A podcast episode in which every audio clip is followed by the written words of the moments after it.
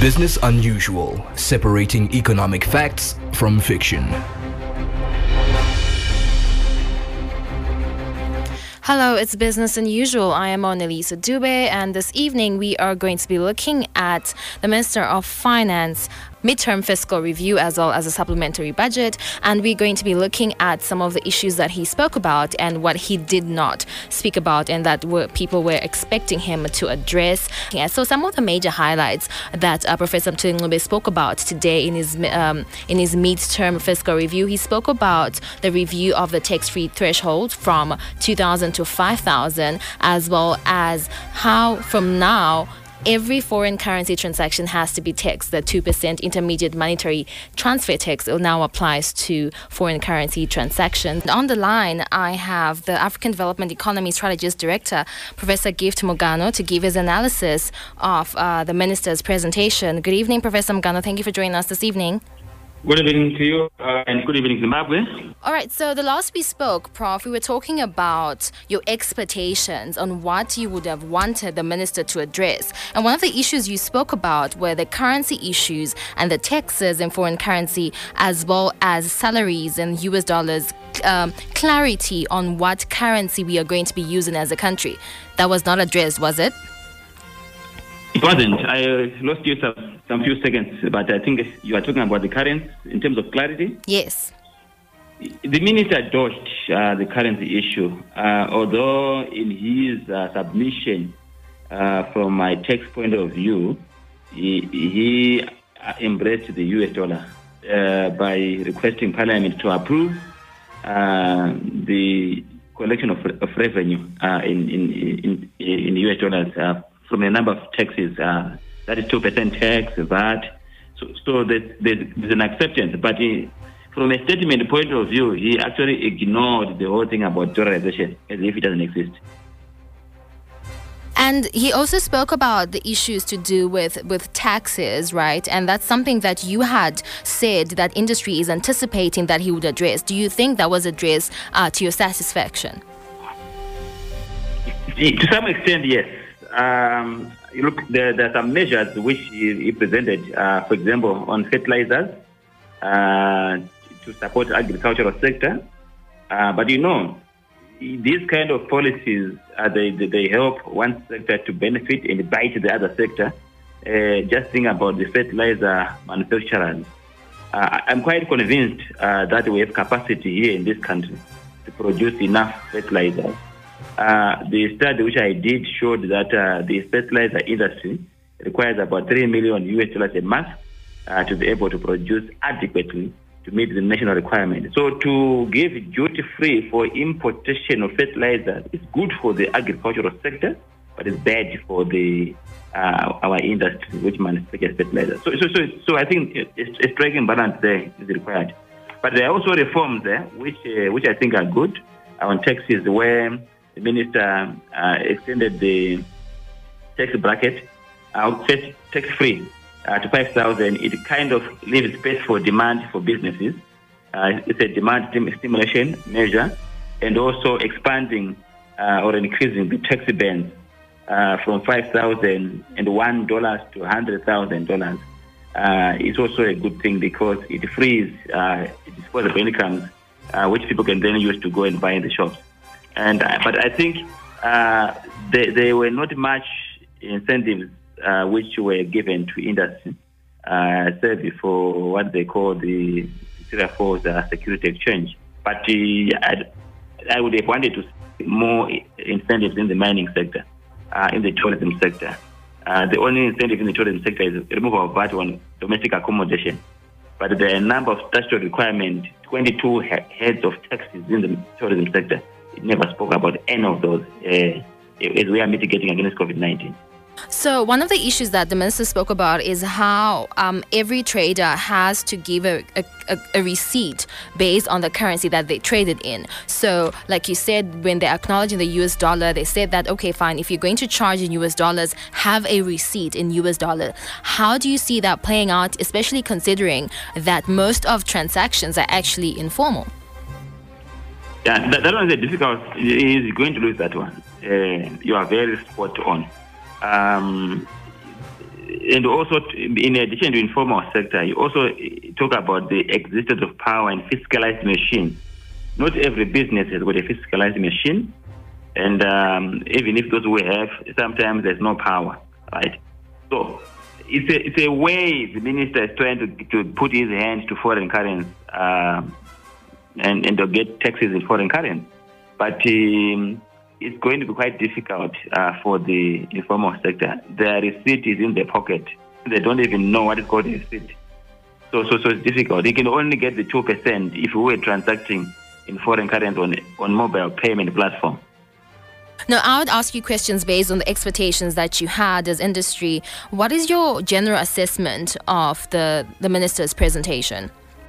Look, I would want to give it an adage the way the minister has made the presentation on his budget. It's like Dynamos uh, declaring war on Manchester United, that we are coming to defeat you. It is the first trip to Manchester, it is the first trip to go to play in the English Premier Soccer League. Uh, it doesn't work that way. You will be massacred. So that is what done. It's Dynamos declaring war on Manchester United. Why am I saying this? The minister was over, over optimistic that things are working. Yet nothing is working in this country. Uh, he's over optimistic that he did very well in the first half of the year, which is not correct.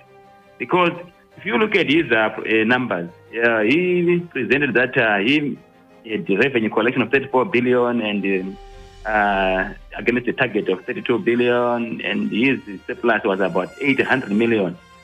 The minister likes the word surplus, but I think there was no surplus. Because if you factor in the 50% salary adjustment, which were not covered in his presentation uh, on civil servants, right? Uh, factor in the 75 US dollars and make an equivalent of it into Zim dollars. Take into account that uh, the salaries of civil servants are within the range of, if you like, uh, 40%. Uh, you then say 40% of, of uh, 63 billion. Uh, what is it? And put 50% on, on, on behalf of it. We're talking about over $15 billion additional budget, which he did not talk about. Uh, then, mm, again, still only the point of him being over optimistic. We are talking about COVID 19. Every country uh, in the world is putting a supplementary budget, but it did not put any supplementary budget to this in his budget. There was no supplementary budget. His argument, though, was that as ministries, they have stuck to the budget that they had given themselves for the first half of the year, and they actually did not exhaust all the money. I think he says that they still have 54% of the budget to to go uh, to go through, and like you said, he did mention that there is a surplus. So I guess the question would be, why then is there need to be a supplementary budget if these figures are anything yeah, to go by? Yeah, what you are saying is like a father who is who is telling people the community that uh, I, I don't owe anybody money, uh, but his kids are not going to school. That's what he is saying. That's what he said. Uh, that, that's the, the other way of saying what he's saying. So you have kids who aren't going to school and you say, I don't owe anyone money. What, what am I saying? We have civil servants uh, who are getting their money to, to, twice in a month, right? And uh, we have dilapidation in, in the health sector, higher education, uh, tertiary education, right? Uh, high school. the, the things are bad. All right. So as we wrap up this segment, what impact does this have on the country? What impact does it have on someone who's wondering where they're going to get their next meal tomorrow? Thank you. Very good questions. I think the, the challenge issue we have is that the budget presentation by the minister is not realistic from a number of points it didn't take a full consolidation of situations on the ground. For example, it didn't address the impact of COVID 19, which means jobs of people are not guaranteed, right? It didn't go into depth on how it's going to provide a number of reforms to support sectors that are affected by COVID 19 and also a sizable package to support it, fiscal stimulus package. He also uh, deliberately uh, maintained is current budget of 63 billion, which he presented last year when inflation uh, was below 300%. Now inflation is around 835%. It means civil servants, in terms of their income, they don't expect reasonable salary adjustment for the minister because there's no provision for that going forward, right? Then this budget again is not stimulating the economy because it is it is it is a tight budget. And you know in government, the biggest spender, again, it means uh, businesses not expect much tax to come from government. So my concern is that this is over optimistic budget where the minister is assuming uh, that the budget is going to remain the same. Even if in himself, by his own admission, is agreeing that by the end of the year inflation will be minimum 300%, which is incorrect. So, what are your projections? What are your projections projections for this year? I'm projecting that this Zim dollar is going to be wiped out by inflation. Uh, when you when the two levers of dollar has kicked in, the pricing of U, in US dollars and the payment of salaries in US dollars, government taking leadership in that direction, it's very difficult to reverse it. So he has presented a budget uh, in Zim dollar and he has put a brave face to deliberately ignore that there's a US use of US dollar in this country. So along two weeks or three, two, two months or so, we will not have this Zim dollar to talk about. Is there a way of fixing it? I mean, uh, they have made it clear that the foreign, the local currency is not going anywhere. So, is there a way to go about it? There's competition between government and market. You know, market takes takes, takes uh, leadership, right? Uh, the market is telling the, the economy that we are tolerant. Government is in denial. But wait and see. The market is always the best judge.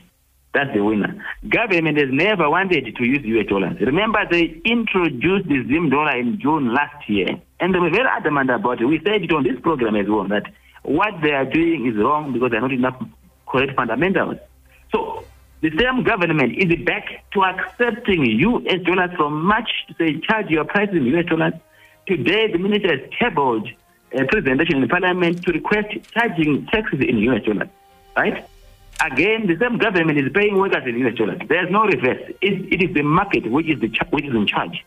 So what they are saying is their wish, but the market will take uh, uh, leadership, as far as I'm concerned. Professor Mugano, thank you so much for your time and giving us your thoughts on the, the midterm fiscal policy that was presented this afternoon by the finance minister. I appreciate you making this time. You're much welcome. Good, good evening.